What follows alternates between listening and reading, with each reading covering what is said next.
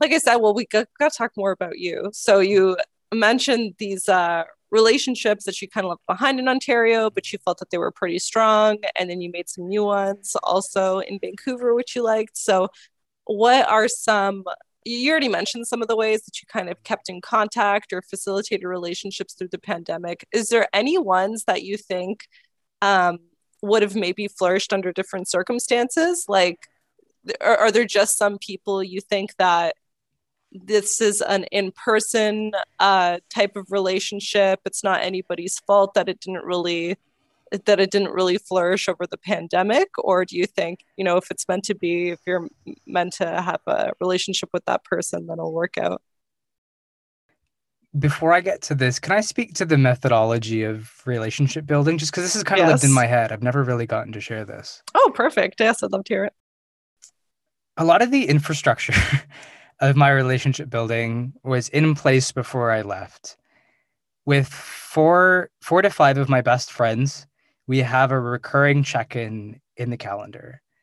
Every month we know that we are going to talk to each other at this at this time. No one has to message each other and say, "Oh, like what are you what are you free?" Like and it seems to work really well. It is work.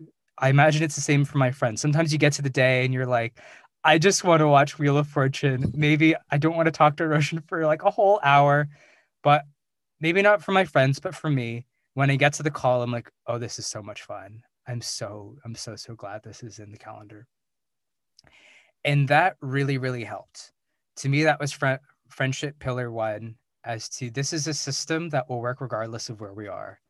All these check ins were meant to be virtual. So kept the existing systems. There was also some new systems that I tried. My best friend in Vancouver, Tamash, loaned me a book, and the book was called Griffin and Sabine, and the book is a love story between the two between two characters, and the entire book is them sending each other letters. So the book you can actually take a letter out of the book and you can open the letter and read it and then slide the letter back into the book. It was really, really interesting. And I thought, um, this is such a wonderful way to show love for someone and to give them love.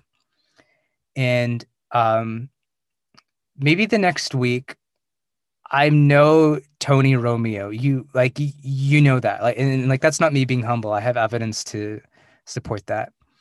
Um, I had like a girlfriend when I was 12, like a 12 year old girlfriend. And we met at nerd camp, um, like enrichment camp. And we would write each other letters. We would write each other letters. Picture like this 12 year old boy writing this girl a letter in like so the next cute. town over. And she reached out to the podcast. It was very friendly. She did not ask for anything. It was very much just like, I want to acknowledge you. It looks like you're doing well. Keep up with the podcast. And I thought, I don't want to wait until I have a girlfriend again to send people letters. So for almost two months, I wrote one letter a day to a friend or family member, and I was able to share my life with them back home. And to me, that was a really nice way to keep building, to keep building relationships. So that's something new that I tried. And I thought if you're home in Ontario and you've had the worst, one of the worst years of your life, I think it'd be really nice to get to get something in the mail right now. So that was something something new that I started.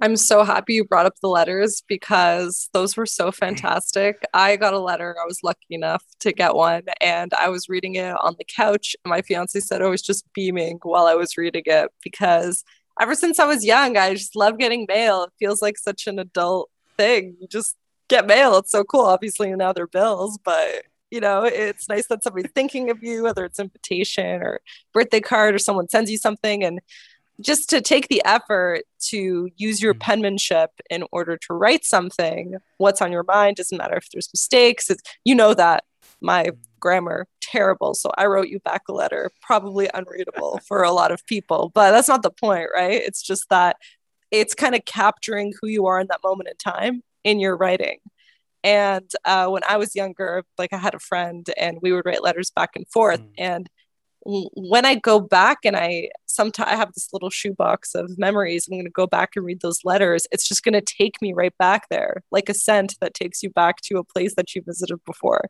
Just seeing that penmanship is, is so great. So I have your letter stored, and I hope I get to look at it in 10 years when I'm a different version of me and just kind of take take it back to that time as well. So I absolutely I love the letters.